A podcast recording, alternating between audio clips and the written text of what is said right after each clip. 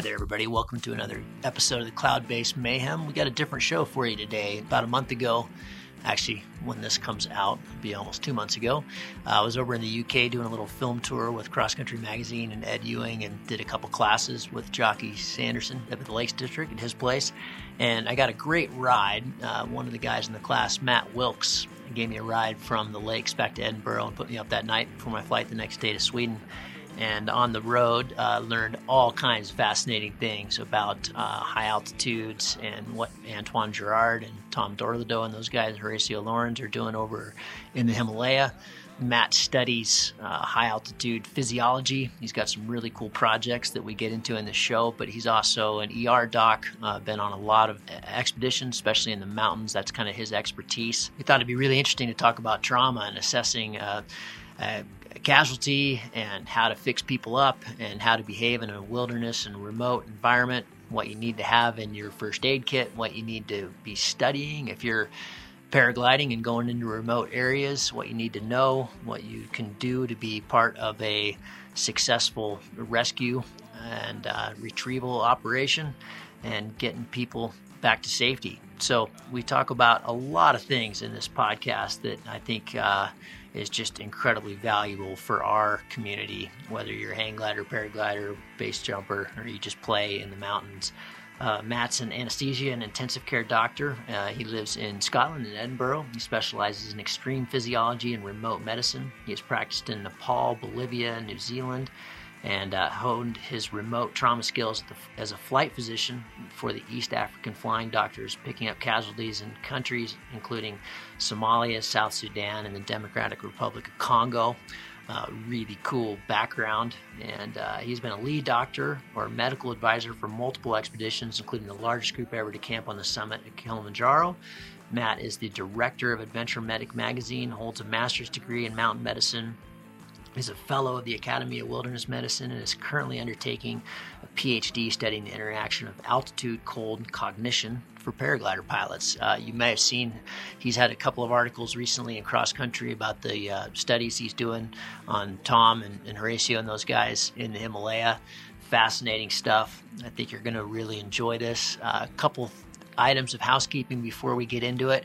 Uh, you know, we're doing this giveaway for the Blue Fly Vario. I've been calling that the Blue Sky Vario. I'm sorry to Alistair down in Australia.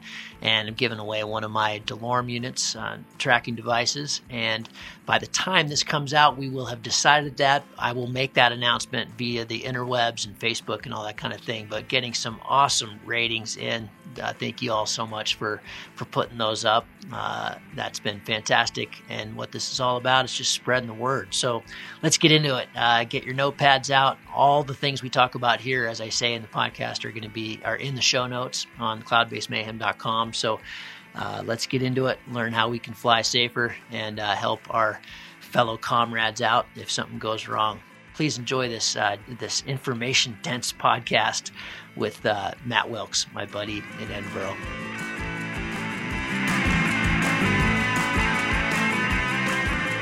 Matt Wilkes, so cool to tie into you, man. Thanks so much for your time and doing this. I'm really excited to talk to you about all things uh, accident and trauma and first aid and making sure people are healthy and hypoxia related. Uh, thanks for coming on the show.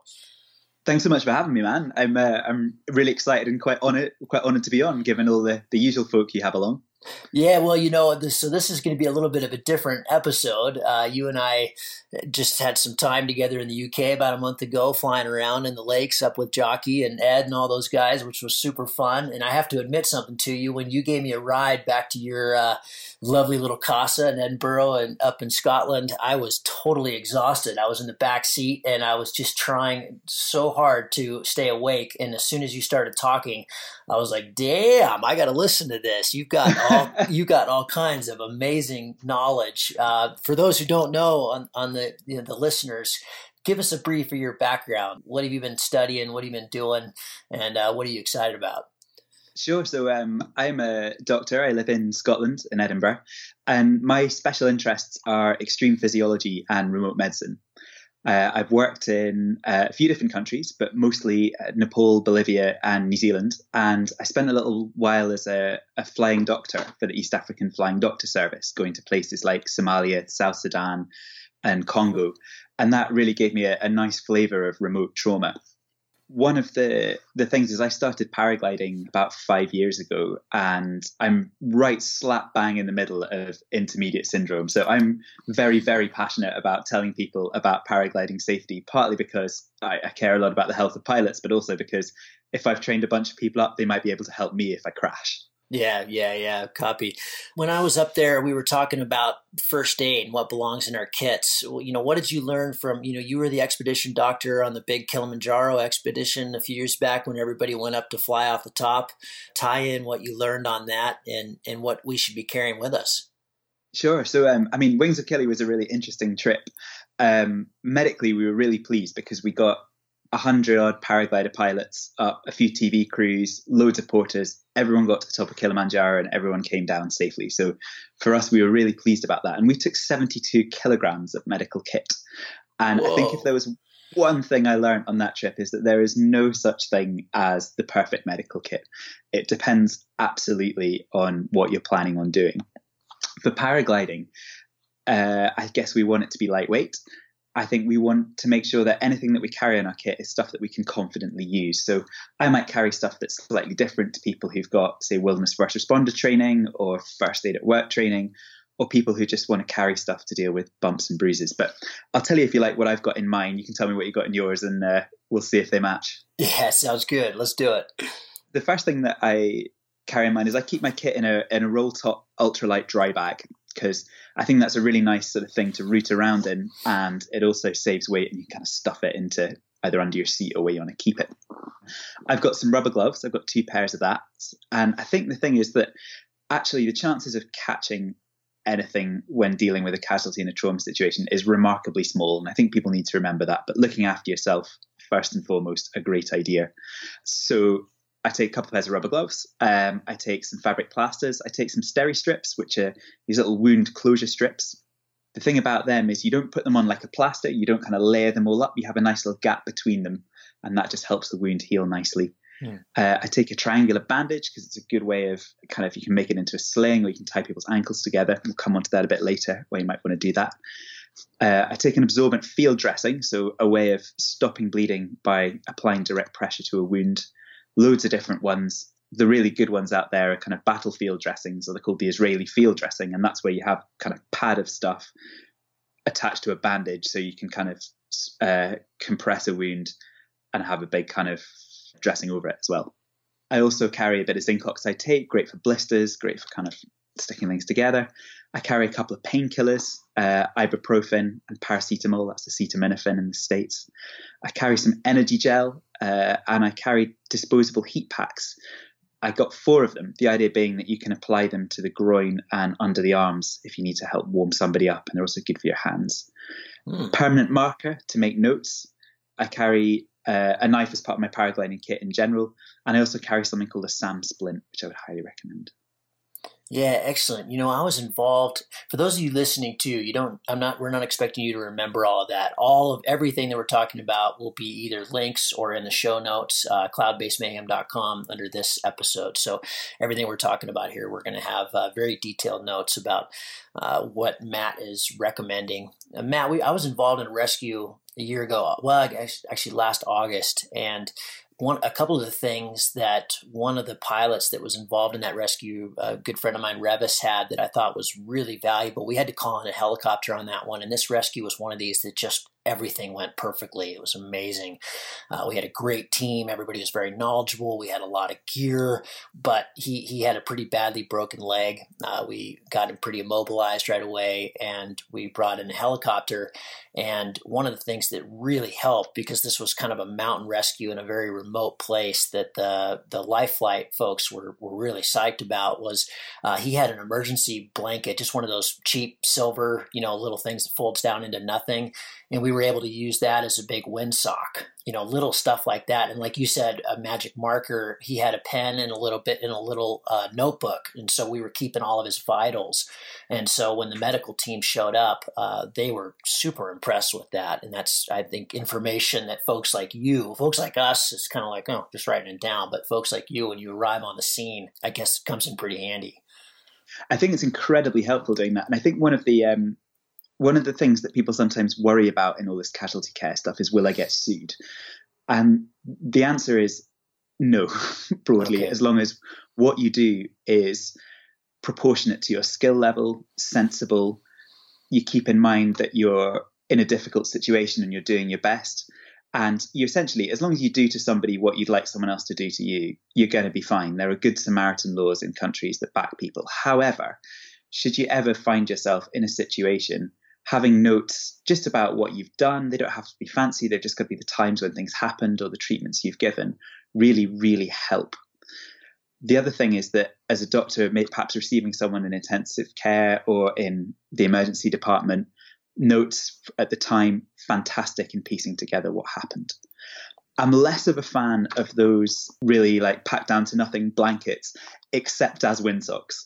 The reason is is that what those are designed to deal with is they're designed to reflect back radiant heat. Mm. Now, if you've just run a marathon, you're going to be radiating tons of heat, and they're great if you come across a casualty who's cold in the wilderness, they're not going to be radiating heat. They're going to have kind of shut down as much as possible. And what you actually want there is a blanket or something like bubble wrap, where that actually contains pockets of air and that will actually help keep somebody warm. Mm, okay, so maybe maybe instead of one of those emergency blankets is uh, you know, for for that kind of case, is just some just some flagging, you know, which is super light. It won't won't come in very handy for first aid unless maybe you're creating your own splint. I could see that being pretty useful in terms of t- tying off, uh, you know, a trekking pole or something to somebody's leg. Uh, you kind of using it like duct tape, but then at least you know it was just helpful for the for the for the heli pilot to know because we were we were kind of down in this canyon and it was quite windy, and uh, it, it, came in really handy for him. In fact, he, he might not have been able to land without it. I, oh, absolutely, and I think that's one of the things where paragliders are pretty amazing. I mean, if you look at what Isabella and Jamie Messenger accomplished in Nepal after mm. the earthquake, mm. it really showed the skills that paraglider pilots have. You know, we know how to use GPS. We know if someone's coming to land a helicopter, what's going to matter to them, like things like the wind direction. We know how to look after ourselves in the outdoors. And that's one of the reasons why I think doing podcasts like this are really important because as paraglider pilots, we can go to some pretty gnarly places. A paragliding crash can be a pretty serious deal. But actually, we have a lot of the skills and a lot of the foundations to turn the situation around to its best. Uh, uh, so the next thing I'm going to ask you is about how paragliding accidents differ from you know your kind of typical wilderness accident. But before we get to that, there was some confusion on our accident about uh, painkillers, and you know mm. we we didn't give him anything because we had all been kind of told or worried about kind of the downstream effects. And and what we learned when the medical team showed up was hey this guy's in pain. Whoa it's give him something. Uh, unless it's head trauma then then it's absolutely okay to give him something and someone in pain can do a lot more damage to themselves than someone that's you know comfortable. So do everything you can to make somebody comfortable. So I, you know I don't want you to get in any trouble I recognize that there's some maybe some gray area here but how would you how would you teach folks who don't really have narcotics training to deal with pain? Sure. I, I mean, I think treating pain in the wilderness is super important, partly because it's just a kind and compassionate act. You know, we'd want it done to us, mm. but also because it actually improves how they do. If someone pain is relieved, it reduces bleeding, it helps them maintain their energy reserves, and it means that they're more likely to do better. So I think it's it's an incredibly useful thing that you can do, and it makes you feel better too. If you treat someone's pain, you kind of you feel like everything's moving in the right direction. So I think there's kind of general ways to treat pain, um, of which the kind of primary things are reassurance. You want to talk to your casualty. You want to let them know what's going on. If there's a few of you, you can assign somebody just to talk to them and keep them company. You want to splint anything that can be splinted. And this is one of the kind of, I think, going to be the recurring theme in this podcast is splinting is an incredibly powerful way to relieve somebody's pain and anxiety. Mm. You want to protect them from the environment, so keep them warm. Giving the thing people things like food and drink will do a lot for their overall pain and comfort. And then you can give them specific medicines. one of the worries that people have about giving food and drink is there's that kind of dogma that if someone's going to go to hospital and have an anesthetic, they should have an empty stomach. That's not really true. Anyone who comes into hospital as an emergency and goes for an operation, the anesthesiologist will deal with them as if they had a full stomach anyway. Mm. So it's not really a thing. What your rescuer said is true, though. If someone has a head injury or you think their conscious level is not normal, then giving them something to eat and drink might make them choke. So that's not a good time to do it. Mm. But otherwise, things to eat and drink is fine. And then there's the case of specific drugs. So in terms of drugs, what did you guys have with you at that point? Uh, we had, I think, some of the people had like a paracetamol. You know, of course, we all had ibuprofen. You know, some kind of uh, minor stuff, and then I believe a few people had like uh, oxycodone. Okay, that's that's quite mighty. Yeah. So, I think uh, the sort of number one rule to me is always give paracetamol. Always okay. give acetaminophen. The dose of that is one gram, which is usually two tablets, assuming that the person is over 50 kilos. And you might say, is paracetamol going to help a broken leg? And the answer is actually it will help a little bit. One of the nice things about paracetamol is it's absorbed very rapidly as well, so it does kind of it'll get there sooner. Ibuprofen and paracetamol work synergistically, so the two of them together works better than both of them individually. Mm. So ibuprofen is a good thing to give. However, if somebody is bleeding a lot, uh, then ibuprofen can affect the way their blood clots, so best avoided. If someone has stomach ulcers, then you should avoid it. And if somebody has asthma that's triggered by ibuprofen, then you should avoid it. So the easiest thing if someone's asthmatic is say, have you taken ibuprofen before? If they have, you're safe to give it to them. If they haven't, don't. So what kind? What could we? What should we have that's stronger than either acetaminophen or ibuprofen? And and when should we not use it? Is sure. there a case? So a lot of it depends on actually where you're going. As paragliders, we travel, and one of the things you have to be very careful with is going through places like the Middle East with anything stronger than ibuprofen and paracetamol even things like codeine, uh, which you can buy over the counter in the UK, can land you in trouble over there. So that's one thing. If you're going to somewhere like India via Dubai, think about what you're taking in your first aid kit. Mm. Stronger options. So there are two main drugs that are kind of the next level up. One of them is called codeine, and the other one is tramadol. So I'm using the UK names here, but if you mm-hmm. Google them, you'll get the American ones. Codeine is not a great drug, but is available. So it's an option. It's not a great drug because about 10% of people it does nothing for. Mm. The reason why is that in the body, the body converts it to morphine, and some people just can't convert it. So it's useless for them. Tramadol is a good painkiller. It makes some people feel pretty dizzy and pretty weird, but I think it's effective, and I think that's a good option under these circumstances. The next step up in strength is morphine and oxycodone. Certainly in the UK, you can't get hold of those unless you are a doctor, and even then, there are very stringent reg- sort of regulations about having them with you. I imagine the guys who had them with you had they'd been given them by their doctor for them. Is that right? Yeah, exactly. It had been from another injury, or you know, as you know, I've been in the hospital quite a bit with surgeries over the years. So yeah, I, I think that was me. um, you got to be pretty careful about giving other people drugs that have been prescribed for you. Mm. I think that's one of the areas where you can end up in a bit of legal hot water if there's a problem. Okay, so use something not quite that extreme. Use the tramadol or uh, codeine yeah, but hey, if I find myself in the middle of the wilderness with you and you've got it, I'm going to want it. and um, the answer, I think the answer with all drugs is you can't really take out what you've put in. Mm. So, particularly in a wilderness setting, when you're dealing with strong drugs, give little bits often. Okay. And in the case of morphine and kind of drugs like oxycodone, we're talking every 20 minutes and is, that's when it starts to take effect. Is there an injury that you wouldn't? Um, I think you've got to be very careful with strong painkillers. What strong painkillers like morphine and oxycodone do is they depress your breathing and to some extent they depress your conscious level. So anyone who has a head injury, I'd be cautious with. Mm. Anyone who has a chest injury um, where it's messing with their breathing, I would be cautious with. But like I say, we're dealing with strong drugs here, and actually, something I think you can go such a long way with reassurance, keeping someone warm, food, drink, ibuprofen, paracetamol, splinting, mm. that actually, if you've done all that stuff, you're 90% of the way there anyway.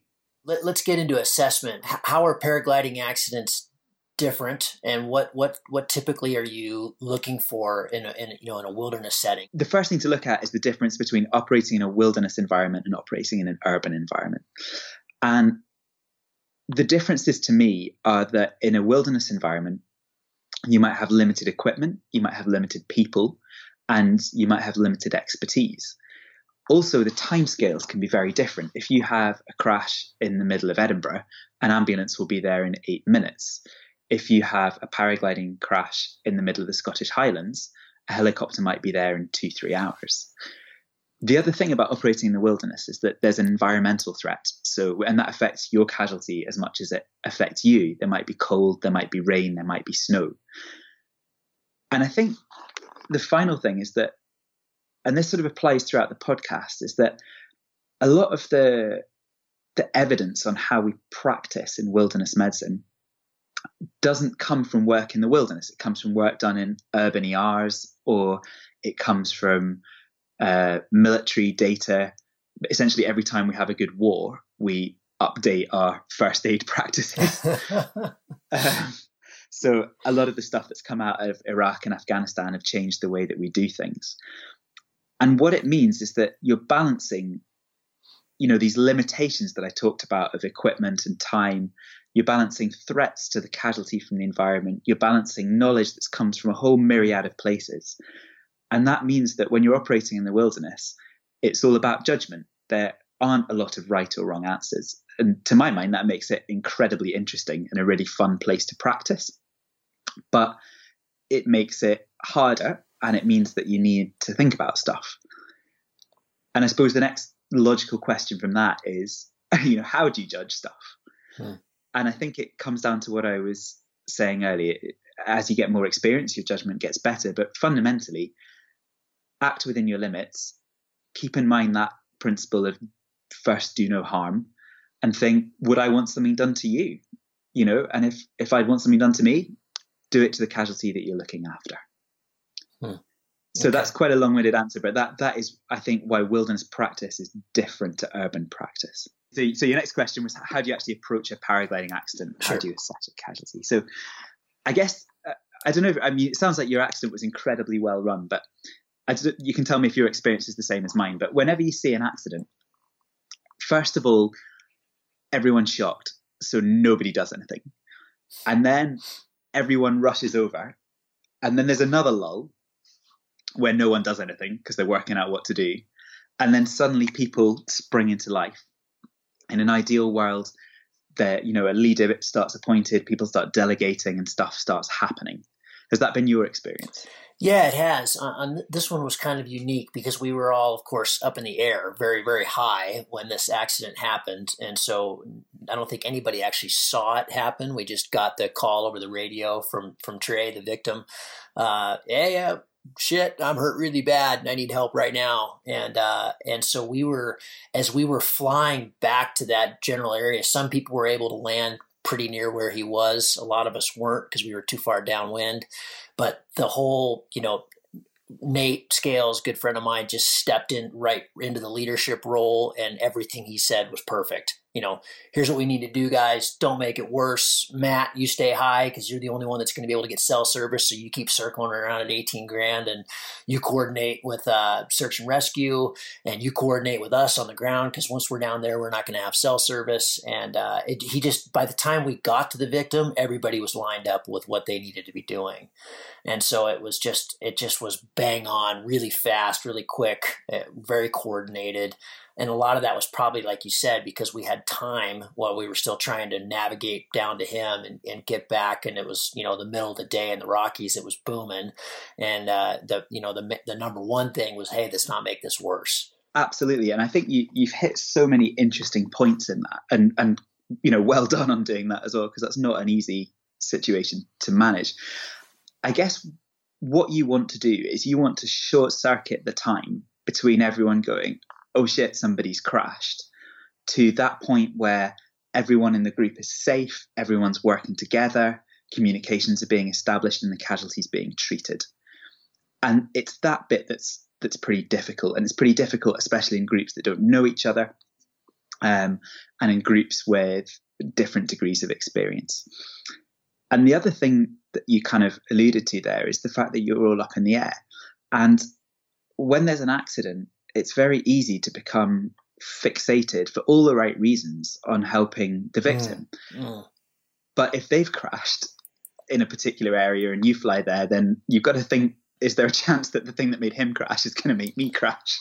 Exactly, exactly. and so it might be safer to land downwind, to land elsewhere, or if you're all on the ground, sometimes you have to, you know, quite forcibly get people to hang back and make the scene safe before you go anywhere near the casualty. And one of the things in making the scene safe that I think is hugely important is loose gear. As you know, if you've seen a helicopter downwash, that and a paraglider will not mix. Mm-hmm. So having, you know, it's one of the things that generally speaking, in an accident, everyone wants a job, but some people are more or less confident than others. And a really nice job for people who aren't confident with dealing with a casualty is getting them to tidy up everything that's going on, to make the scene safe, to put rocks on gliders, to pack things away. So no one else can come to any harm while you're dealing with the casualty.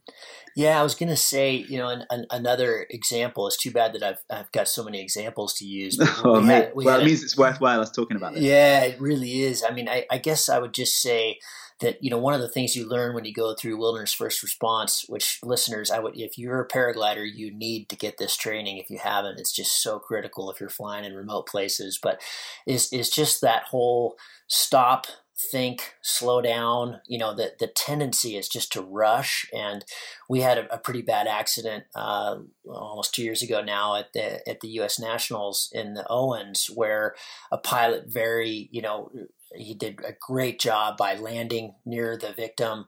Uh, but in his hurry to get to the victim, he let he left his glider out, and it caused so much problems. I mean, it it was you know one, it delayed the heli coming in. Two, we thought we had a second victim. You know, it just just that one minute of organizing your stuff, packing up a wing. You know, a wing out means you've got a problem. So you know, you're at a competition, there's 130 people in the air, suddenly you've got massive confusion, tons and tons of radio calls. Oh shit, we got somebody else down. We didn't have anybody down. We had somebody trying to help. And it was just, it caused a lot of confusion. So, not calling that person out. They did a great thing by trying to help. But it's just, you know, these little things, you really have to think it through. Absolutely. And, and, you know, communications is a whole other thing in itself. So, I mean, let's say we, so let's say we're all standing in the landing field and we see someone come in and crash. So, what we need to do, we need to make sure that the scene is safe. So, we need to look around and think, they've been hurt. Could I be hurt? Could my friends be hurt? As you say, take your time. There's a you know, like medical cliche that when you run to a cardiac arrest, take your own pulse first, because that at least kind of chills you out. Right. Then what you need to do as you approach the casualty is survey the whole scene. So look at them in the context of how they've fallen. You know, which bits might be hurt? What have they landed on? What's wrapped around? Where's their wing? What might drag them? All these things. And then comes the hardest bit, really, which is somebody stepping up to lead. And, you know, you can use the term leader or you know, it's sometimes better, I think, to use the term coordinator because it's a bit less emotionally yeah. charged and it's a bit more about what they're doing. And it doesn't matter who that person is.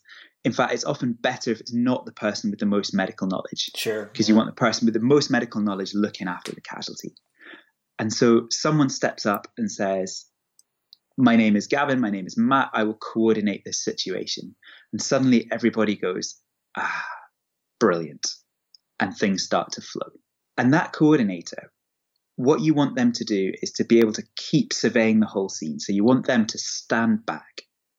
You want to get the coordinator wants to assign people to look after the casualty, depending on how many people you've got. They might want to assign someone just to talk to the casualty. They might want to assign some people to look after the loose gear, clean up the scene. They might want to assign somebody to take notes. They might want to assign somebody to work out where they are, get grid references, and start getting ready to communicate with the outside world and get help. All of that will depend on how many of you there are. But it's that kind of leadership and coordination that makes these things run smoothly. I think there's a flip side to that as well, which is that of being a good follower, which is that if someone's had the balls uh, to step up and say, I will coordinate this, do your level best to support them. And that doesn't mean um, blindly following orders. If they say, I think we should saw their legs off, then totally reasonable to question that before you get at the hacksaw. But uh, it means trying to reduce the amount of bandwidth that's taken up for the coordinator. So things like if they give you a sensible task, you go and do it, and then you come back and say, I've done it. You close the loop of communication. Hmm. Okay, great. And it sounds like you guys did that amazingly in your. Yeah, it went really well. You know, one of the things, and I wrote an article about this. One of the things that I think was a big eye opener for everybody there, and these were all guys who were had been in the sport a long time. Now it's it's just uh, it's just the sport. We've all seen accidents. It's it's a dangerous thing we partake in. But you know, typically in Sun Valley, you know, it's it's rare to fly with one other person. Uh, that day we had almost 15 people in the air. It was a little kind of a mini comp that Nate organizes every year.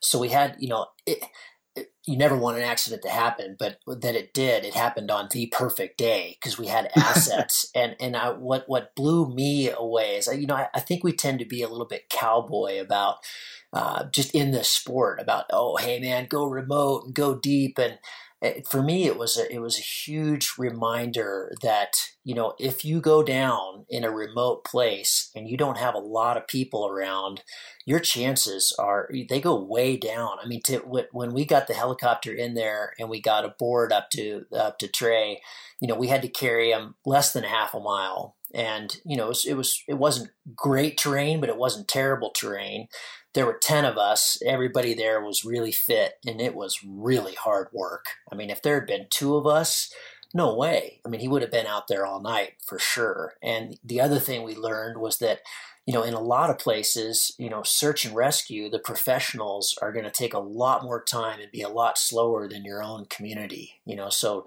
number one, use your own community first. And these days with DeLorme and Spot and tracking, it's just so fantastic that, you know, we had people come up to us that had just been watching, you know, they weren't flying that day. They were just watching what was happening on, on live tracking and went, Hey, something's wrong. Well, why are, why is everybody in one place in the middle of the day? You know, know something's happening i'm going to go up there and help or see what's going on. And so you know rely on your community first. I guess the, the takeaways are you know rely on your community first but also you know think about going low in a remote place maybe a little bit more than you did. This is not something to take cowboy all the time because man it's hard to get somebody out. Absolutely. And you know the ideal number of people to move a casualty is 16 right. over rough ground. That's kind of a sustainable number if you're yeah. going to do it for a long while because anything less than that is totally exhausting. Oh, but the other work. Oh, totally, man! Right, I did a uh, I did a master's degree in mountain medicine, and we were generally abused by our instructors carrying people in you know in the wind and the rain. And yeah, you do absolutely feel it. I think one of the things that's a, a really good way of practicing all this stuff is simulation. You know, that's how we train ourselves as a community. Because as you say, we are a great community, and we are likely to be first on scene. So, one of the things that I would massively recommend is if you have a day that's not flyable in your club or, you know, where you're all on takeoff and um, the gliders are still in the bag, then, you know, someone go and wrap themselves around a tree and everyone else try and fix it. Mm. And that, that brings up so many interesting things. It gets you working together as a team. So if something happens in real life, you're already in role, but it makes you work out things like do we know the location of our landing field? Where would we direct an ambulance to drive to? Do we know how to call mountain rescue or search and rescue in our particular location? All of these things kind of come up when you run through it. And the more realistic you can make it, short of actively crashing, the better a simulation it will be and the more worthwhile a learning experience it'll be. Mm, yeah. Matt, let's get into some specifics. Uh, we've got somebody that's had what you call a major crash, not a minor crash. Sure. Um, what what are you know? Take me through the list here. You, you've written them out for me, but you know, like airways and helmets and uh, controlling ble- bleeding. Let's let's go through some of that stuff let's get stuck in. Sure. So it's worth mentioning, sorry, that when I use the term trauma here, what I'm talking about is kind of sudden, severe physical injury, not the emotional side of it, the kind of medical use of the word trauma. Okay. So you turn up, you've done all the stuff we talked about, making the scene safe, people are communicating, people are getting help. First of all, you've got to assess your casualty. Now, this is something that's kind of best learned on a course, really. There's all these different approaches, you know, CABCD, all these things that you pick up on Wilderness First Responder, and they're best kind of practiced and gone through. But basically, they're asking four questions. The first question is Is there obvious bleeding? The second is Are they breathing normally? The third, Are they fully conscious? And the fourth, Can you identify any injuries? And that's kind of what all these different approaches are trying to do. Uh, let's start with bleeding. I think if someone has a major paragliding crash, chances are if they're going to die, it's because of bleeding. I guess you can divide bleeding into two different things. You can divide it into internal bleeding and external bleeding. Mm. But the thing about bleeding is you've got to look for it. And there's a little rhyme that sometimes helps blood on the floor plus four more. And these are the places that you're going to look for bleeding. So, blood on the floor is external bleeding, it's surface wounds, it's open fractures, it's scalp lacerations. And four more are the sites of internal bleeding, which is chest, abdomen, pelvis, and thighs.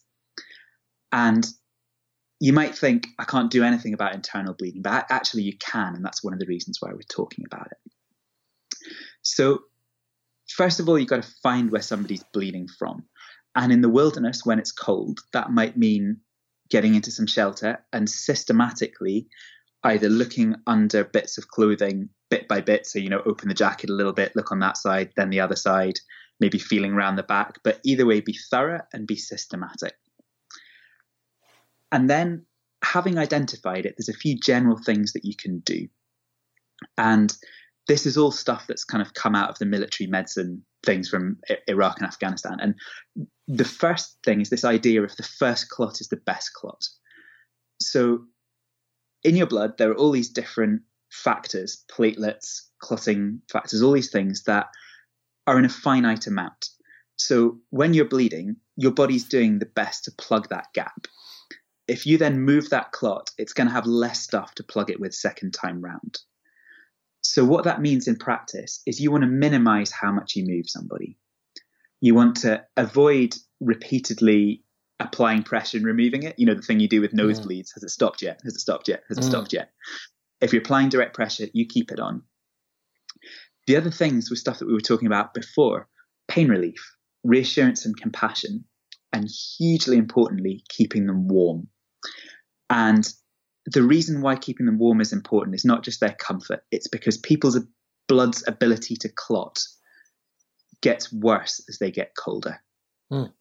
And you, you see it in an operating theatre. You know, when someone's anaesthetized, casualty, you know, when someone's anaesthetized, sorry, the patient gets cold, it's an effect of, of the anesthetic. And you can actually see they bleed more until you warm them up again. It's so noticeable. So let's say you've identified some bleeding and let's let's start with external bleeding. There are lots of different ways to treat it. You know, you get things like people say elevate the limb or you know put pressure on the pulse point or all that sort of stuff. That may help. The thing that really helps stop external bleeding is pressure. Hmm. And that means getting your bandage that's in your first aid kit and putting it on the wound, even if it's an open fracture, even if there's a bone there, and keeping that pressure on until you get to care. Okay. So, and so people often ask about tourniquets with that one. they say, oh, well, I could put pressure on, but why not just put on a tourniquet and then that will, you know, stop all blood flow to that limb. Tourniquets are sort of back in fashion because in the Iraq and Afghanistan conflicts, people were being blown up by improvised explosive devices. And so these were young people who would lose a limb. And then if you put a tourniquet on that, it was life saving. But they'd lost the limb anyway. If you put a tourniquet on somebody, they will almost certainly lose that limb. And wow. so you should only use a tourniquet if you think that they have a life threatening injury and you don't mind if they lose the limb because they're bleeding so much from it that they're going to die if you don't stop it. Gotcha. Okay. Does that does that surprise you? Does that a surprise? It does. Yeah, it does. I, I, I, didn't know. I mean that that's what I had learned from tourniquets, but like you said, uh, they were they were back in fashion. I didn't know that that was still that, that that's if you put a tourniquet on, you're going to lose the limb. I didn't know it was that clean cut. Most likely. Well, it is. It is pretty much because. Mm. In the same way that I said the first clot is the best clot, if you keep taking the tourniquet on and off, then you'll just get washed out of the clot. So right, you're not doing anything. You, yeah, yeah. When you put it on, you want to keep it on, and this comes down again to that wilderness medicine thing of where's your evidence coming from? And in this case, our evidence is coming from military medicine, where tourniquets are totally appropriate. But the military medicine fashion you can't necessarily apply to us. What mm. happens to us? Okay. We've talked about external bleeding, and we said external bleeding, you want to basically put pressure on with something. But in a paragliding crash, in a really heavy crash, you know, you're going to break some fairly major bones. And chances are, if you're going to die, it's from internal bleeding. So you might think there's nothing you can do, it's internal, but actually, there are things that you can do. So I said sources of internal bleeding blood on the floor plus four more. So you can bleed into your chest, your abdomen, your pelvis, and your thighs. Can you do anything about bleeding in the chest? Not really. Anything about bleeding in the abdomen? Not really. But the pelvis, you can do quite a lot for. So the pelvis is a ring. And if you fracture it, you tend to break it in two places in the same way that you can't break a ring in one place. We have these things polo in the UK. You can't break a polo in one, you know, in one place. You can't do that with the pelvis. And what the pelvis tends to do is it tends to open up a bit like a book. And that creates space for bleeding. It's very painful. But as a paraglider, treating a fellow paraglider, you can close that book. So, what you can do is you can tie something, a jumper, a triangular bandage, around their pelvis and bring it back together to reduce bleeding. You're basically splinting their pelvis. And the way you do that is uh, this is if you're listening to the podcast, what you need to do is to stand up and to feel down your hips until you feel a bump on the outside of your thigh. And that's called the greater trochanter of the femur. That bump is basically at the level of the middle of your flies. And it's around that level that you want to tie your pelvic binder. The mistake people make is they think hips and they do it too high. They kind of end up doing it at the level of the belly button. But if someone's broken their pelvis and you bind that pelvis at the right level, you will make it less likely for them to die from that bleeding. Matt, silly question. How do we know if somebody's broken their pelvis?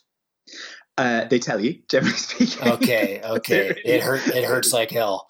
Really fucking hurts. So gotcha. They used to they used to say that um, you know people used to talk about springing the pelvis and all that sort of stuff, which was a bit medieval. If you feel someone's pelvis very very gently and it's broken, you and they will know. But equally, there's actually no real harm in binding the pelvis anyway. Hmm. So someone's had a heavy crash, just get on and do it. Hmm. Uh, so if you uh, Google binding the pelvis, and I can put a, up a few uh, diagrams on your website as well, that'll show you where to put the pelvic binder and you know how to tie off the ankles and things so you, you do it well. Great. Uh, was that was that clearly expressed enough? Yeah, great. And then, like I said, the, those of you listening, we'll have all that up in the show notes. We'll have these uh, examples and maybe some links and that kind of thing in the show notes. Great, cool. Thanks, man. Totally. So that was the pelvis. So uh, the other place where someone can bleed is in their thigh. So they basically they break their thigh bone, and the answer to that is splinting. When people are bleeding, they're bleeding because their anatomy has become distorted, and what you need to do is try and restore the anatomy to a normal position, and that is not only very pain relieving, but reduces bleeding as well. Now, in the case of a broken thigh, that's actually quite difficult. But if you were to tie, uh, you know, big sticks around the thigh, being careful with sticks and things about pressure areas. So if you're going to put anything that's knobbly directly onto someone's skin, you want to put a little pad between it or something, because if that's on there for a long time, um, that can cause the skin to break down. Mm-hmm. And so you want to minimize the movement of that thigh, and that will also help reduce bleeding.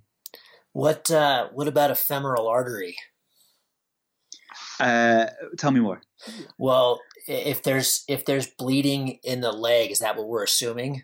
We're assuming there's bleeding in the leg and the Well, yeah, you got you got internal bleeding into the thigh. Are we assuming that they've got you know that you've gotten uh you you've you've broken your leg and that's nicked or cut the femoral artery, and then so femoral artery bleeding is that you're dead, are you? but it comes under the category of bad for sure. Yeah. Um, actually, most of the time when there's bleeding from injuries like this, it's, it's bleeding from veins rather than from the artery. Okay. So even when you break your thigh, the blood, the bones themselves are very, very rich in marrow and in blood flow, and it's bleeding from there that tends to be the problem. Um, if you have a big femoral artery bleed, you're probably in quite a lot of trouble. Well, that, that's what I was asking about. The you know, if you had a, a thigh bone break and you want to splint it or mobilize it, are you are you in are, are you potentially exposing the femoral artery to being cut? If it hasn't been cut, could you could you do more damage? Not really, because okay. actually the, the femoral artery is only close to the surface, right up in the groin. Okay. As you get further down the thigh bone, that's less of an issue. Okay, so split um, it. Split it. Yeah, okay. I think if there were any key messages that I was going to have from this podcast, it's keep them warm, be nice to them, and splint it. Okay. All right. Great. Uh, airway and helmet. Yeah. So having an open airway is obviously key to staying alive. If you're a rescuer, opening someone's airway can save their life. The question is, how do you know when it's not open and how do you open it? An entirely closed airway will be one where you can't hear any breath sounds going in and out.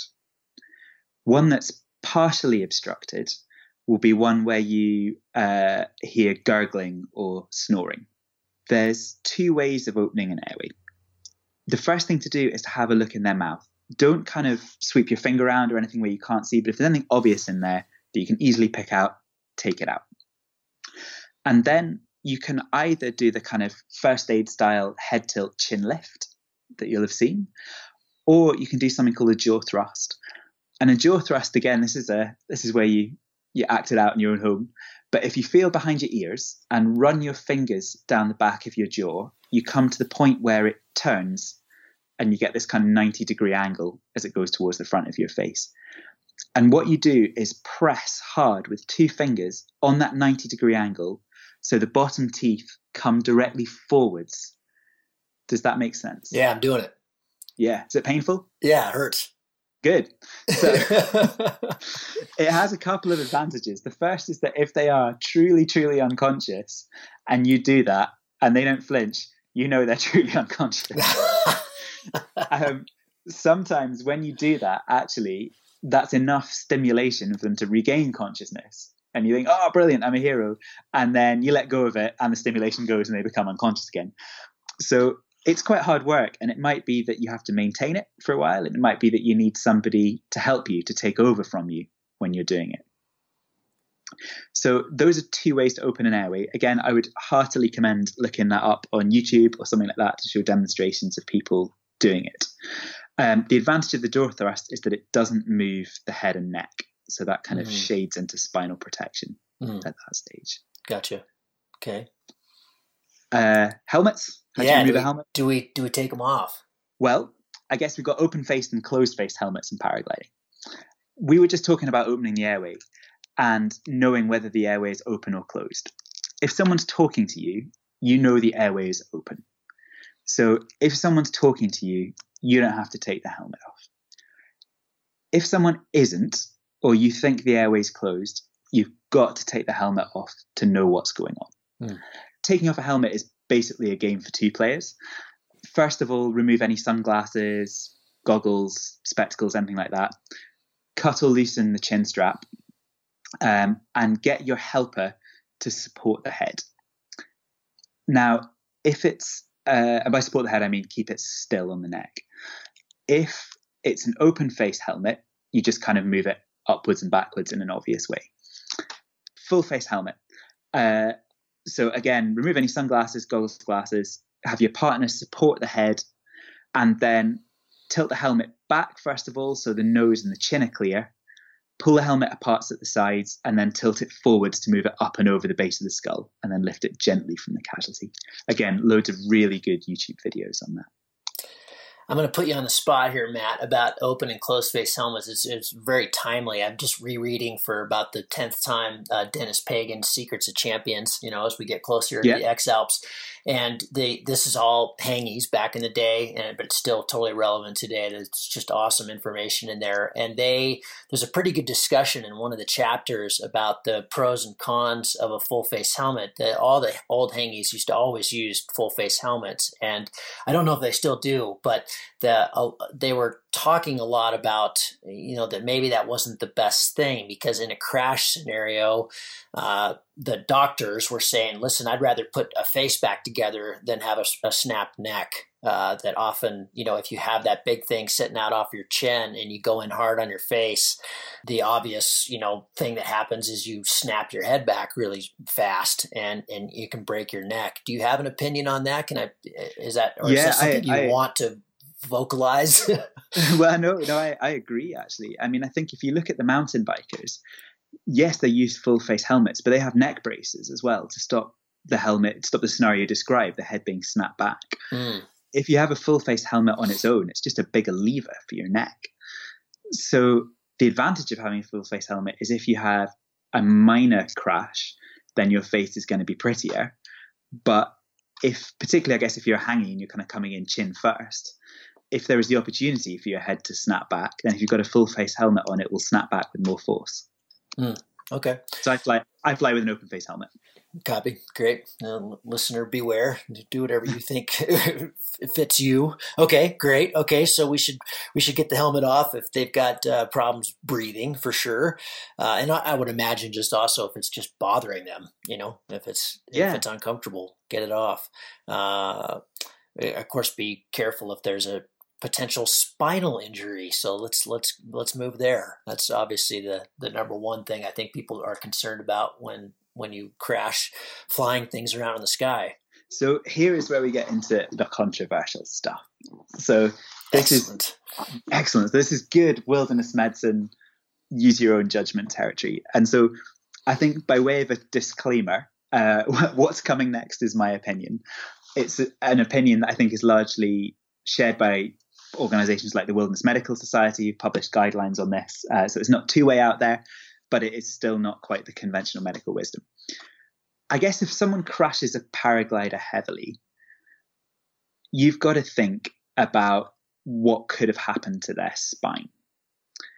And I think there's kind of five options. The first is that it's uninjured. The second is that they've injured it so they've broken one of the bones. But the spinal cord, the bit that we all care about, is totally fine. And no matter how much you jiggle in it, it's going to remain totally fine. The third option is that the spine is actually injured and unstable. So if you move their head and neck, they will get a neurological injury.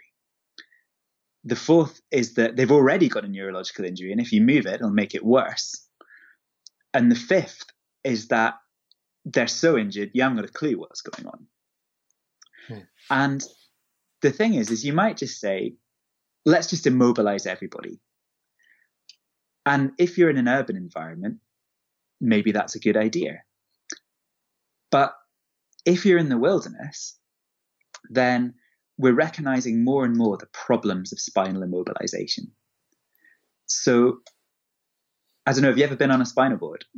No. Sucks. I've carried people on him. It looks terrible. yeah. So, um, spinal immobilization, as traditionally done, so a, a neck collar, blocks on the side of the ears, tape across the top, and a body kept still, is incredibly distressing for the person who it's being done to, deeply uncomfortable, and if they're semi-conscious, then you know if they vomit, they can lose their airway control, and if it's not been done well, and generally speaking, when it's not done well, the head's secured but the body isn't. Actually, what you've then done is wiggle the spine around even more. Mm. so, actually, spinal immobilization can cause quite a lot of harm.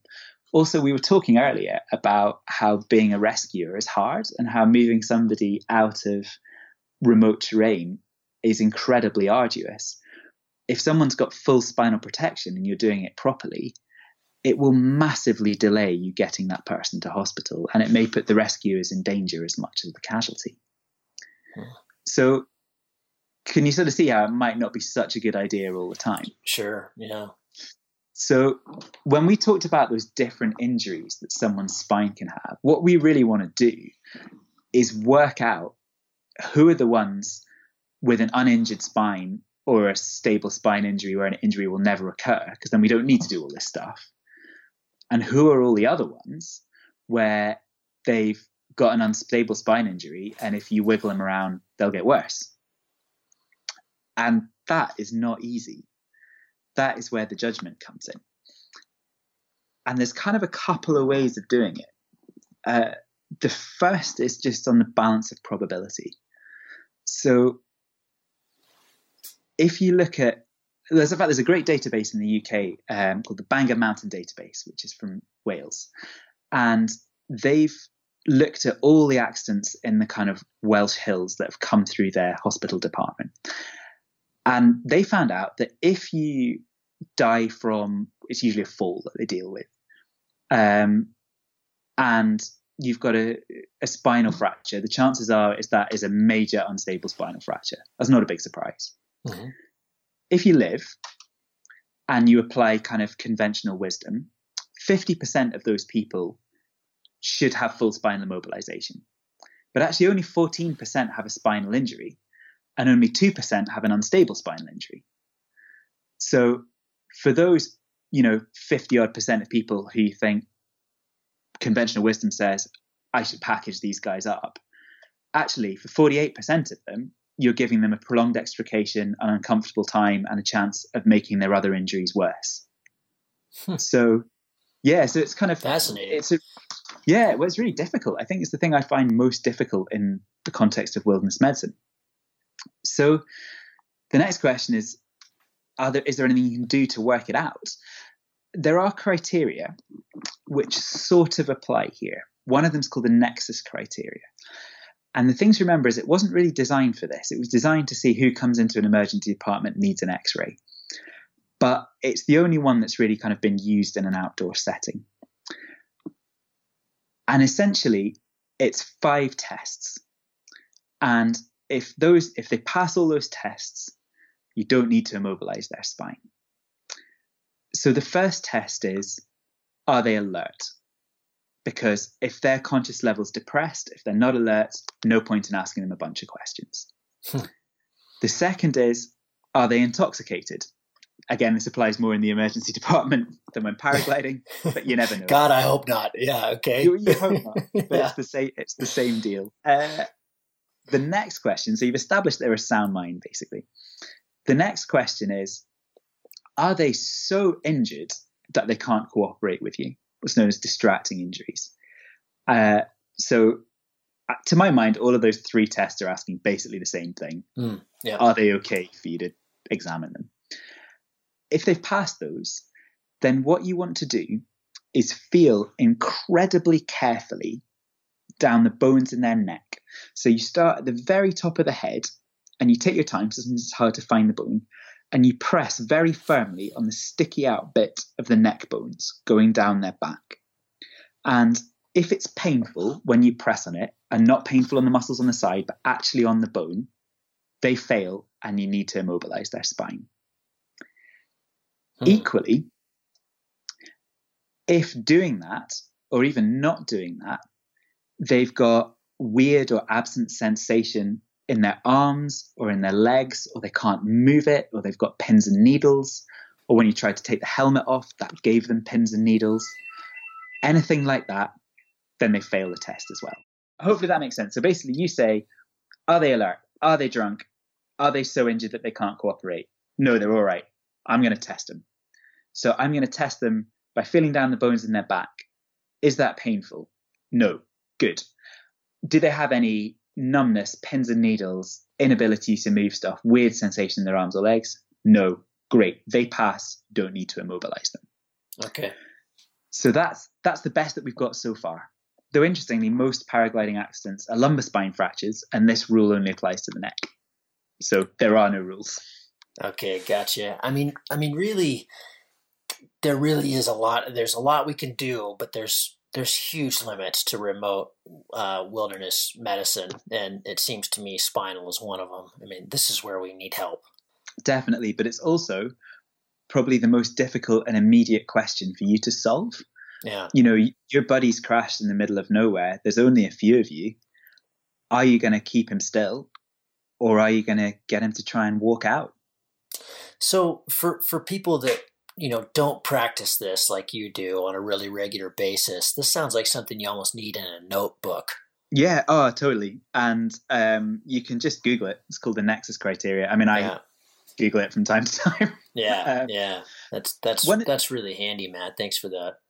That's right. One of the other things is that actually all the people I've seen who are conscious and have broken their neck, they know it before you do. Sure like they tend to hold their head so still that you know they might even put their hands on the side of their head mm. and they really really don't want to move it. Yeah. So if they're sitting there fully alert and conscious happily moving their neck freely and they can walk i'd be really tempted to get them to walk out. Okay.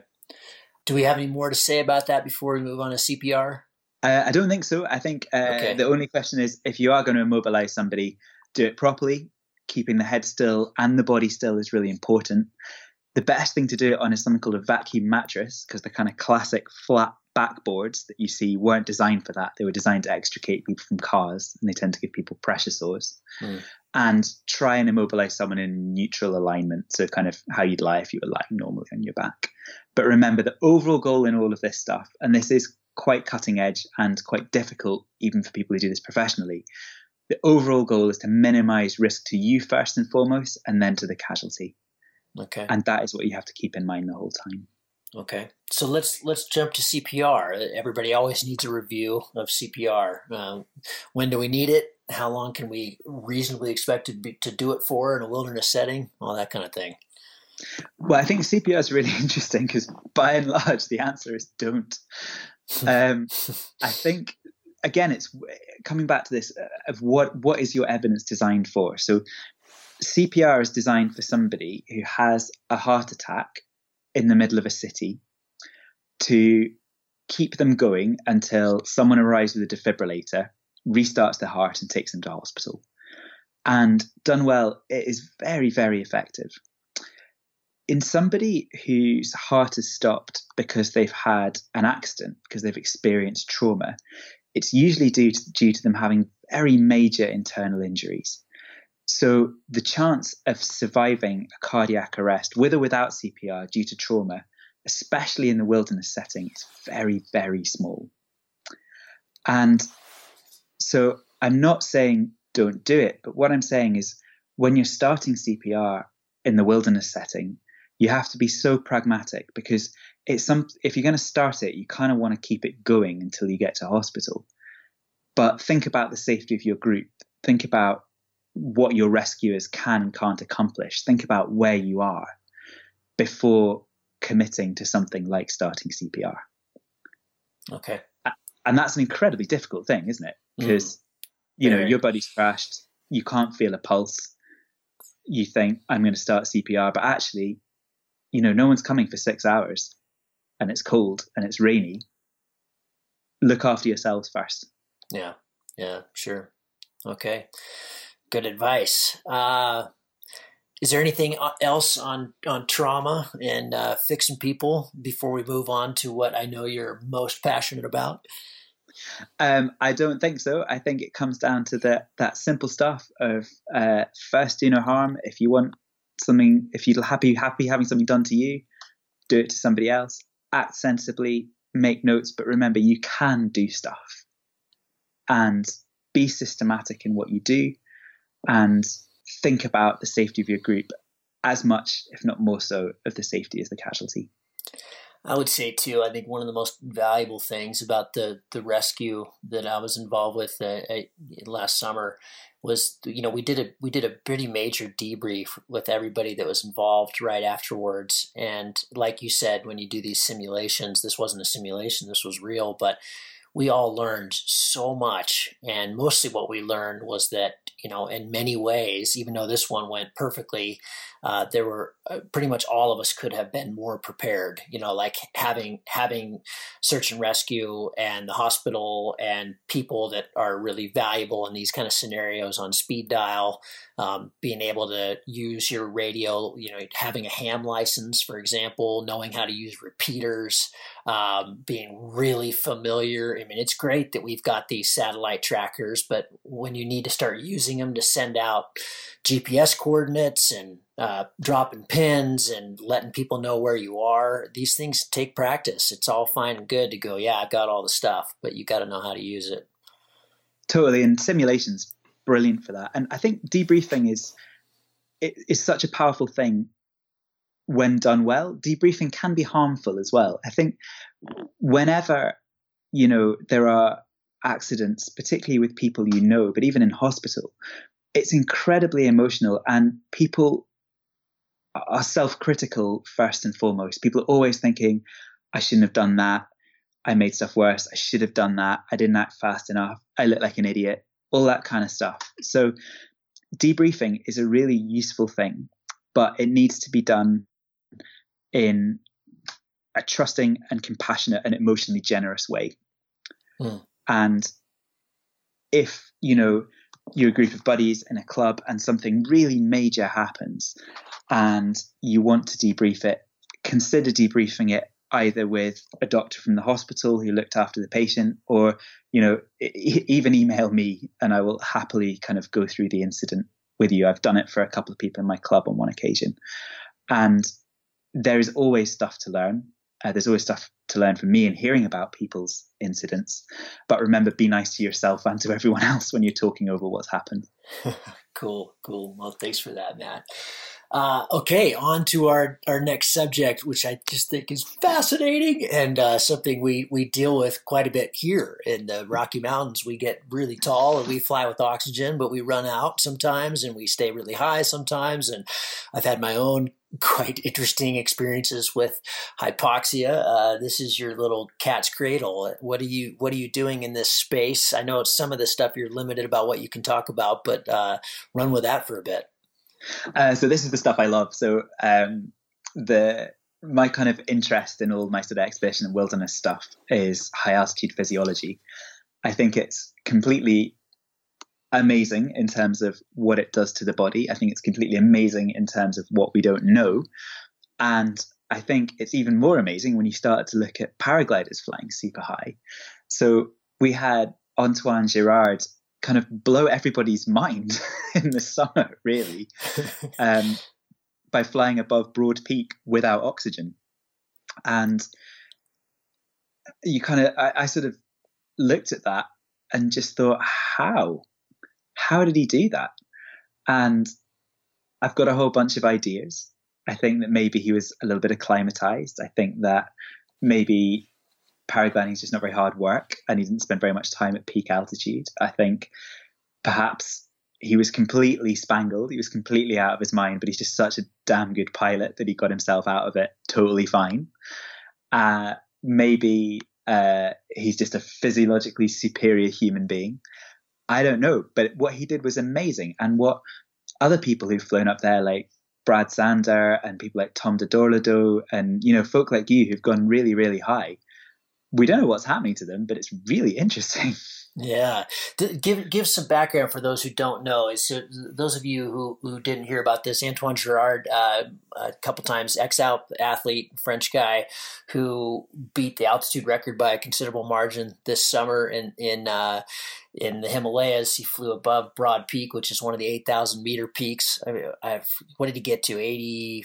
Uh, eight one uh, 8,150 meters. Eight 8,150 meters. Uh, yeah, without oxygen.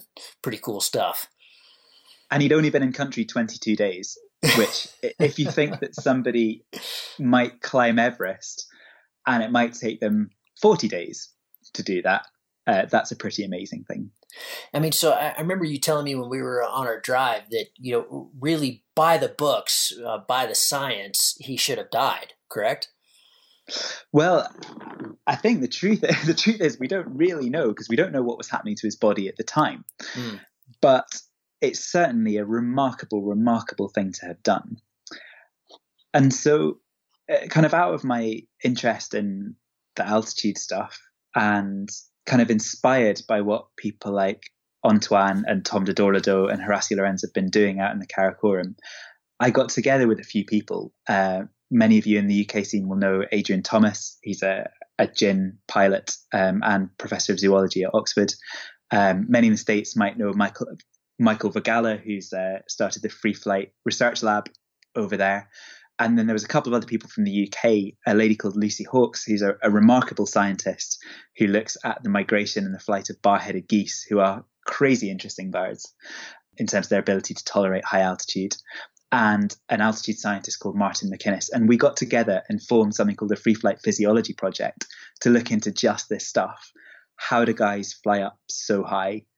How are they okay when they do it? How do we make it safer for them? So cool. So what are you what are you learning and how are you studying it? So uh, the first work we did was uh, with Tom de Dorlodot um, and Horacio Llorens, and the search projects when they went out to the Karakoram in June. Um, I know you've had Tom on the podcast, and it, that was an inspiring one for me to listen to. Actually, um, I can't really thank Tom and Horacio enough because I pretty much just emailed them and said, "Hello, I'm not a very good paraglider pilot, and I'm really into science. Do you want to take a load of my stuff to the Karakoram?" and they were nice enough to say yes and to make a real effort in the process. And Tom's fiance, potentially now wife, um, Sophia Pinheiro, was also incredibly helpful in the logistics side of stuff. Um, what we did is we put um, a device called a Hexoskin, uh, which is a kind of it's a bit like a base layer with a whole bunch of sensors on Tom and Horacio, and Tom flew up to uh, 7,450 meters, which is a personal record for him. Um, Horacio flew a bit lower, carrying all this kit. And unfortunately, this is the teaser. I can't tell you all the stuff I found uh, because it is being published in the scientific literature at the moment, and they're they're very picky about results not being released before they go live. But it was interesting, and based on that, great story, I know. based based on that, to look into some of that still further. Uh, I've again kind of cold called been taken on by a professor uh, down in Portsmouth in the UK called Mike Tipton, who runs the Extreme Environment Lab down there. And he's got a high altitude chamber that can simulate uh, not only the kind of altitude that these guys are reaching when they fly paragliders, but also the cooling that goes on in terms of environmental lapse rate and convective cooling. And so we are currently building a very high fidelity paragliding simulator uh, down in the UK. Wicked. So it's so cool. Um, I'm really, really excited about it. And this is a actually this is a really good moment for a shameless appeal because uh, I'm pretty much funding this myself. I work uh, apart from as an expedition doctor, I work in the NHS um, doing kind of uh, intensive care and anesthesia stuff. And so I, at the moment, paying for the simulator through extra shifts. So if any fantastic, scientifically minded human wants to contribute, do get in touch. I will take your money with open arms. Yeah, and in fact, listeners, this is this is actually super important and critical, and also wicked fun. Uh, some some of the findings you you did share with me a little bit, and I'm hoping we could talk maybe about some of the generalities. But uh, those of you who are listening, this is this is it's it's really really cool and incredibly applicable. I'll, I'll share a, a, brief story. It wasn't my own. Uh, when I first moved to Sun Valley, uh, Matt Beechinor, we call him Farmer, lives down the street from me. Total air Jedi, and you know, back in the day, we didn't fly with oxygen. We just thought, you know, we were very cowboy about it, and kind of like the climbing Everest without oxygen. We didn't really think we needed it. And you know, one day for what a particular, you know, we, we don't know exactly. That's the that's the craziness of hypoxia. Uh, you know, maybe the night before he he went to bed a little bit late, had a couple beers, definitely wasn't partying, but you know, next morning had some coffee, so he was probably mildly dehydrated. Again, we don't really know. Uh, hiked up Sun Peak rather than taking the lift, so you know, a little bit of exertion in the morning. Takes off with Nate. They they start going back towards Bora and up over uh, Trail Creek Pass and he's at like 13,000 feet. You know, for us, really, really low. That this is not where we get concerned about hypoxia at all. And in Scotland, uh, that's known as orbit. Right, right. And this, you know, this is nothing. We're, we're basically right on the deck. You know, so the, the, but the day's shaping up. It's it's looking good, and uh, and he they've got a navigation question. He's not really sure about which way they should go, so he called, but feels totally fine uh, calls Nate on the radio and says, Nate, this is Farmer. Uh, what are you thinking? And Nate responds back, You're speaking gibberish. I can't understand you. What the hell's wrong with you? And Matt, kind of confused, goes, I feel fine. Well, there must be something wrong with my radio. He's thinking this, you know, and he, he calls back, Nate, this is Farmer. Where are we going? And Nate goes, "You sound like a two year old. What what the hell's wrong with you? You know, check your you know check your radio, but you you don't sound right, dude." And uh, and about the same time, he started losing all the feeling in his hands and feet. Um, it's quickly leapt up into his arms and legs. Uh, he started losing his vision. It all started going really tunnel vision on him, and he realized, "Holy shit, I'm I'm I'm wicked hypoxic." And uh, you know, he recognized it pretty quickly. The only way he was able to fly his glider is kind of Jesus Christ pose. He put his arms all the way through his toggles because he couldn't feel his hands and he spiraled down to the ground. And, and of course, on the way down, he started feeling better. But um, you know, this is relatively low. Uh, this is not even you know our our our O2 systems typically turn on at ten thousand feet, but you know, often I wish they didn't until I was at like 15,000 because I feel like I'm wasting oxygen. But anyway, regardless, something was different about him physiologically that day that we cannot predict and you know potentially put him in a really dangerous situation. And like i said we, we call him an air jedi for a reason. He's he was the one that we let circle around at 18000 that day calling the shots for the rescue for three hours so you can get an idea of what kind of pilot this guy is. So it's it's like some of the things you found that i find just fascinating is that often physiologically what's happening is uh, the opposite and correct me if i'm wrong but the opposite of what would say should happen on paper correct? Poten- potentially. I mean i think right. one of the things that's super interesting about paragliders as opposed to mountaineers is that we we go up to these high places but we're not exercising. We're not mm. trekking or climbing. And pretty much all the research that's been done above 5300 meters which is where the roads stop um, has been done on trekkers and mountaineers. So actually you know we don't know very much about what happens when you sit still in these conditions but are exposed to the cold.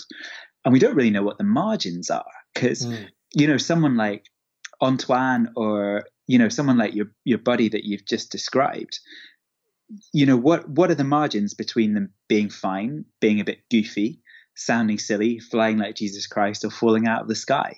Yeah. And we, we've no idea. And the other thing is, how much better would you be if you flew in a competition at you know 10,000 feet or a bit less and had oxygen on you know would you mm. be making better decisions you know oxygen cylinders are pretty lightweight so you know just because you're not completely out of your mind maybe you perform better in situations where you really really want to perform if you're on an oxygen at a lower altitude. So there's there's tons of stuff to do with this i think is really interesting. Yeah, I, from my own experience too, I, I think what what's nerve wracking to to an extent about it is is you know like when that story with Matt where he thought he was speaking perfectly good English and he sounded like an idiot. Um, I, I, had my own very similar experience with it on a huge day here uh, I, would run through my oxygen tank. So uh, I was up above 16,000 a lot that day. Uh, so I was going through the oxygen, and near the end of the day, and you know, this was seven or maybe eight hours into the flight, I was out of the oxygen, feeling totally fine. Uh, at one point, I think I was a little over 17,000, and Nate was a little bit behind me, and I called him on the radio, and exact same thing. Gavin, you sound like an idiot. I can't understand you. And I was using a full full face helmet with a visor, and we'd learned that if I had the visor down, and it was a black visor, you know, I mean, it was very obvious if I had it down or up and and mm. and it was down and when it was down it would kind of whistle like the air would whistle through the helmet and so it made my comms pretty poor so nate's thought was that my my visor was down and he said that gavin you you know your visor must be down and of course you know i should know that anyway i'm looking through the thing but i you know first thing, oh, something must be wrong, as I reached up to see if my visor was down, even though it's black. And it wasn't, it was up. And so I called back, and you know, I kind of got myself together, and I thought, well, I'll just try to speak slow, more slowly, and called him back. Same thing, Gavin, you sound like an idiot. And then I realized that I'd been flying around for an indeterminate amount of time with no idea that I was really flying around. I was just looking at things and there was this big there was this big mining encampment down below me and I was just kind of aimlessly wandering around the sky and I thought, "Holy shit, Gavin, you're flying a paraglider, dude. Get it together." And, and so I, I dialed down a couple thousand feet and uh, and then suddenly kind of the whole world came back into focus and I, you know, I carried on my happy way, but I thought, "Wow, this is this is really interesting." Because at the time I had no idea. I felt like I was totally fine fine and communicating fine and behaving fine, and I wasn't. I was kind of out of my head. And has that changed the, the way you fly now? Have you made changes based on that? Well, you know, yes and no. I mean, in, in a sense, it was an unusual day. I mean, we on on any good day, we we always fly with oxygen. We don't we don't do the whole cowboy thing ever anymore because we've learned. I mean, not only is it dangerous, but it's also just it keeps you warmer. It's just, it's it's yeah. like having a little you know a, little baby blanket on your back. It just it helps everything. And so we always fly with oxygen. But in those cases, you know, I have an on demand system. I mean, in those cases where it's a big, long day, there's not a lot we could do. Um, what I would like to do is make it so I could change it and it didn't turn on at 10,000. It came on at, say, 13 or even 15. So I was using less of it. I was using it more when I really needed it. But I haven't made that change. Absolutely. It sounds like your buddy would have really needed that actually at a lower altitude. Well, and then that's it, you know. And so now, you know, one of the things that I've written about quite a bit, and actually in the next uh, cross country, I talk about this a lot, but I, I think we undervalue uh, nutrition, physical fitness, all these things that I think people don't think about too much when when it comes to paragliding because we're just sitting in a harness harness steering around and it's not you know quote unquote physical. But you know I think to fly big lines and you know and fly long days you know we have to incorporate good health uh, good sleep hygiene good nutrition being physically fit. I mean it's that is a really taxing thing to do to fly all day. Uh, you know your brain takes a lot of calories and i think we need to feed it right and feed our body right and feed our body well uh, to take on these kind of missions because they're big they're demanding Oh, definitely. And, you know, all the trauma stuff that we talked about at the beginning, you know, prevention is better than cure. We don't want to get it to that stage. So, all the stuff that you're talking about, about, you know, not just showing up so you can do well on the day, but being in good form so you fly your best and don't crash, I think is absolutely crucial. Yeah, and I mean, I think that you know the the sport tends to you know like at competitions and stuff. You know, the the partying side of the sport's a big, a pretty big thing. But you know, it only takes one time, and I think like in one of the previous episodes in Chris Santacroce's talk, he talks about the the random factor, and, you know, we all need to be thinking about the random factor and how do we limit that. And one of the easiest ways is to, you know, if you're flying compromised, you're flying compromised. And compromise is being hung over or being tired or, you know, any the myriad of things that cause us to be not at our at our top level is maybe a better day to go for a bike ride. You know, yeah, we're going paragliding. Paragliding's dangerous. Definitely, and I think part of the reason why I've not really commented on that is because you know so many of your other podcasts address that. Sure. So much better and with so much more experience than I have. You know, listening to Bill Belcourt's one the other week, and one of the questioners says, "I'm having a hard time at home. Should I fly?" And he was, I thought he was very good about just saying no. Yeah, like that is not the day to be flying.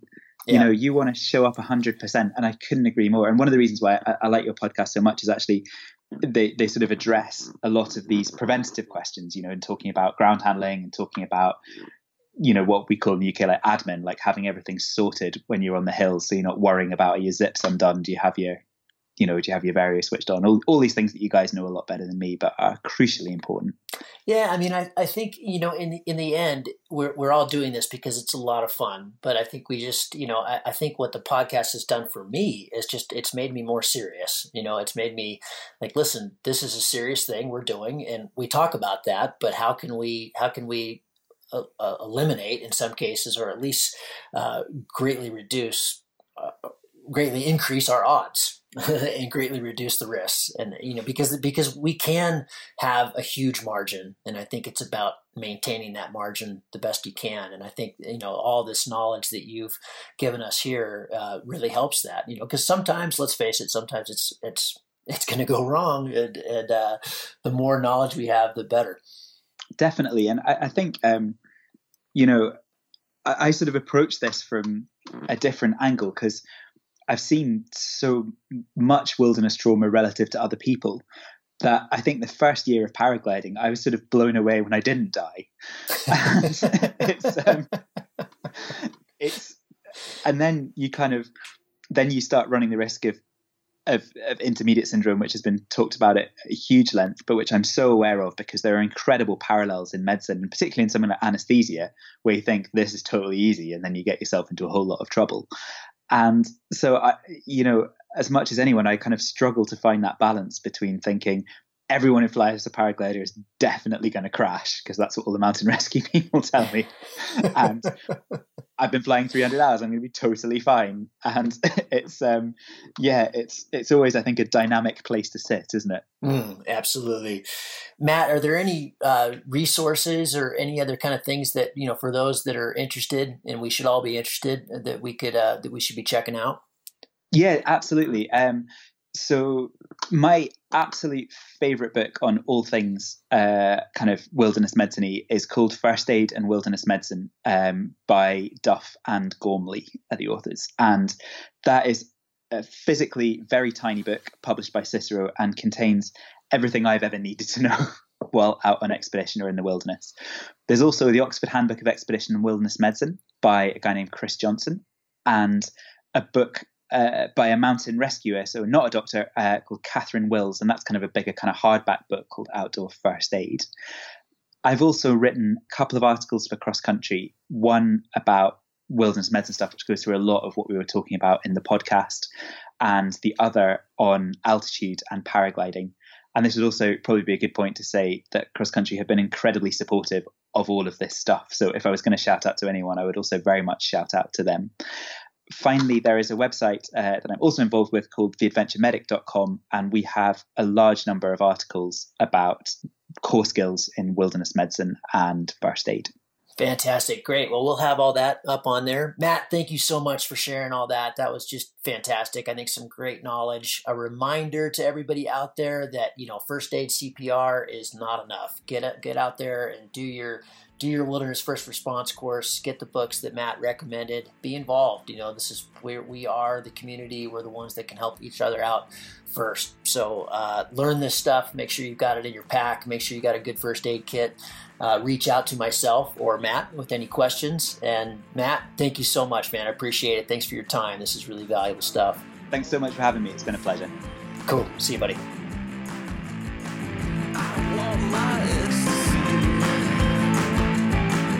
I hope you enjoyed that. Man, there's a lot of information there. I was taking notes as we went along and prodding my body as Matt was uh, explaining some of those things. It makes me realize uh, how much more I need to know. And I've done uh, tons of wilderness first response and uh, been a responder on a number of rescues, and just makes me realize that the, this learning process is is always happening. So I know you got something out of that. So hope you enjoyed it. Uh, if you need any more answered, you have any more questions, please reach out to me or Matt. Uh, I've got his details in the show notes on cloudbasemayhem.com. As always, all we ask for is a buck a show. This is a listener supported podcast. I hope you appreciate not having ads on here. I certainly do. And, uh, and that just comes from you guys uh, sending us a buck a show. So please don't send us a dollar. PayPal takes way too much of that. Wait till you've listened to 10 or 15 and you really dig it, and then uh, send us accordingly. You've got uh, You can support us through PayPal. That's the link on that. It's on the website, cloudbasemayhem.com, or through Patreon, where you can kind of set it and forget it. And it's all up to me just putting out content. You only pay when content content comes out. Uh, that's on patreon.com forward slash Cloudbase Mayhem. On there, you can see a bunch of footage from North of Nome, the project that Dave and I did across Alaska, and uh, be rewarded with t-shirts and hats and all kinds of other stuff if you support us through Patreon. So that's a pretty cool way to do it. I, by the time this is out there, I'll be in Europe uh, in the final preparations for the X-Alps. Uh, wish us well there. Pretty excited about this. The stoke is very, very high. We've been training super hard for a long time. I get to go back and have another run at crossing the Alps with a bunch of cool folks, and uh, I'm pretty excited about that. So, uh, if you're not familiar with the X-Alps, I don't know where you've been living, but uh, they they do an awesome job uh, with live tracking, and we've all got heart rate monitors, and it's just really cool. 24 hours a day on the xalps.com, redbullxalps.com. So, July 2nd that kicks off. I think the prologue, little mini race before it, is the 29th of June. So, yeah, we're in the closing hours here of getting ready for the quote unquote the toughest adventure race on earth. So yeah, pretty excited. Got some great shows coming up for you. I sit down with Caroline Paul. Some of you may have seen her TED talk or her talks with Tim Ferriss. She does some great. She's a, a ex paraglider and uh, firefighter and done all kinds of cool stuff, climbing Denali and amazing things. Uh, we talk about bravery and women and some really cool stuff, not necessarily paragliding specific, but just life specific. I think you're going to enjoy that. And then I have some great talks coming up about wave and sailplanes and a whole bunch of other things. So, uh, see you on the next show. Thank you so much for your support and uh, talk to you all again soon. Cheers.